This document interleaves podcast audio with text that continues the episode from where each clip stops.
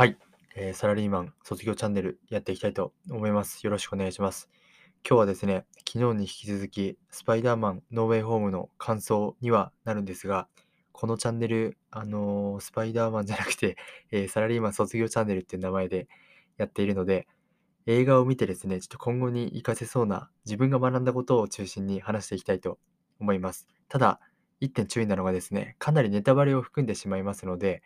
これからノーウェイホームを見ようって思っている方ですとか、いつかスパイダーマン見るだろうなと思っている方はですね、今すぐちょっと停止ボタンを押していただきたいと思います。かなりネタバレします。はい。ということで、早速なんですけど、今回のノーウェイホームの映画、あの、一番の見どこと言っても過言でない部分がありまして、なんとですね、えー、歴代のスパイダーマンがふたり出るっていうところがあります。もちろん主人公は今のトム・ホランドを演じるスパイダーマンなんですけど、えー、ふたりちょっと説明するんですけど、にせんにねんに最初にスパイダーマン上映されたですね、トビー・マグワイアさんですね、ひとり出るのと、にせんにねんからまあスパイダーマンスリーまで、にせんななねんまでやってたんですけど、で次、えーと、にせんじゅうにねんからじゅうよねん、まあ、いっさくめのリブート作品だったんですけど、アメイジング・スパイダーマン主演のアンドリュー・ガーフィールドさんですね。ちょっとさん付けしてるんですけども、トビーとアンドリューと呼ばせてもらいますので、よろしくお願いします。はい。このふたりがですね、えー、今回の映画で今のトム・ホランドをまあ助けるような形で別次元からこうやってくるんですけど、まあ、そもそも敵が別次元からやってくるっていうのは予告であったと思うので、えー、トム・ホランドがちょっと打ちひしがれてる時にですね、やってくるんですけど、で、この作品何が言いたいかというとですね、えー、それぞれ今挙げたふたりの作品っていうのは、スパイダーマンそれぞれ打ち切りになってます。いっさくめはですね、スパイダーマンフォーの予定があったんですけど、ちょっと監督があの期限までに自分が納得いく作品ができなかったっていうような理由で打ち切りになってますし、アメイジング・スパイダーマンはですね、ちょっと悲しいんですけど、僕はアメジアメスパのツー一番大好きなんですけど、にせんじゅうごねんに、えー、ソニーと、ソニーってスパイダーマンの権利持ってるんですけど、ソニーとマーベル社があの提携してスパイダーマンの作品作っていこうっていうのがじゅうごねんに決まったみたいで、それまでやってたソニー単独のじゅうよねんの作品、あの続編作られないことになってしまいまして、それで打ち切りになってしまいました。という背景があります。で、えー、今回ですね、たまたま最近のマーベルがあの別の世界、マルチバースって言ってるんですけど、マルチバースをこう取り込んだ作品にしているっていうところもあって、過去のヴィランですとか、このふたりが出たんですけども、えー、そこでちょっと思ったのがですね、まあ、今回かなり特にファンにとっては大ヒット作品だと思ってるんですけど、過去にですね、あのまあ、失敗というか映画でいうとこれ打ち切りなんですけど、そういう作品を、えー、つなげてですね、今の、まあ、約にじゅうねんごのこのにせんにじゅうにねんにつなげて一つのこう作品を作り上げたっていうところは本当にすごいなと思ってます。で、これまあ自分に照らし合わせると何が言えるかっていうと、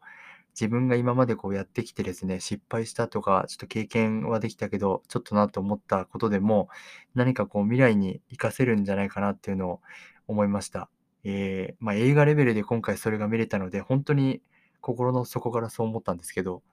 まあ、例えば自分の場合はにせんじゅうきゅうねんにですね、いっぱい仕事を抱えている状態でかなりメンタルが危ない状態になったって話をちょっとポッドキャストで話してたんですけど、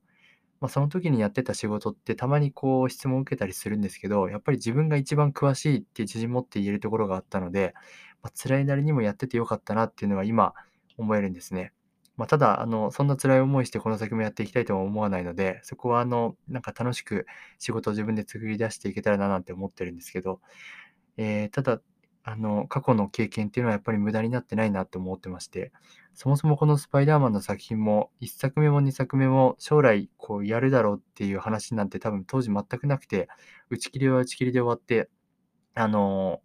キャストの方ですとか監督さん関係者の方も納得いかない形で終わってたと思うんですけど、今回のノーウェイホームだと、ノーウェイホーム自身あの今トム・ホランドがやってきたホームさんぶさくっていうですね、ホームカミングとファーフロムホームとノーウェイホームって言って完結編なんですけど、もちろんその完結っていう話もありますし、えー、過去にやってたスパイダーマンの完結編でもあると、そう考えるともう本当に壮大なスケールの作品だなと思ってて、えー、ちょっとこれ、これからスパイダーマンの感想に結局なっちゃうんですけど、それぞれですね、やっぱり、えー、抱えてきた、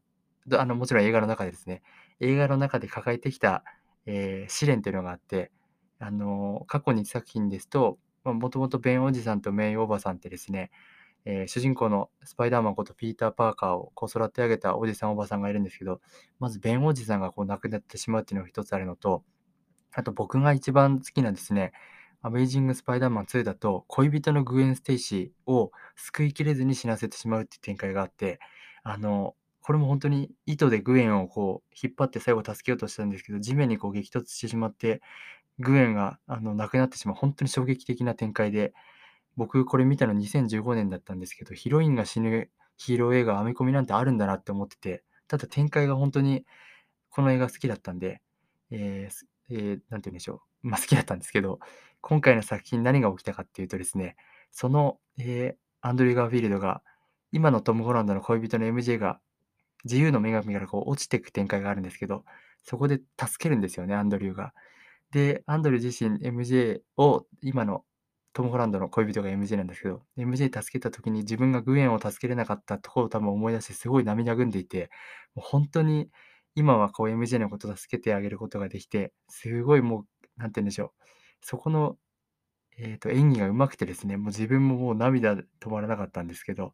過去に自分がやった後悔を今未来の、しかも他の人を助けることによってこう解消というかですね、癒すことができたっていうところは本当にいい展開だなと思っていて、あのすごい見てよかったと思ってる映画ですし、あのまたですね、ちょっと仕事とかでちょっと辛くなったら絶対見に行こうと思ってます。 最, 最低でもさんかいは見たいなと思ってます。はい。で、ちょっと最後グダグダになってきてしまったんですけど、スパイダーマンノーウェイホームの、えー、感想ですね。ちょっと興奮が収まりきれなかったので、昨日自分は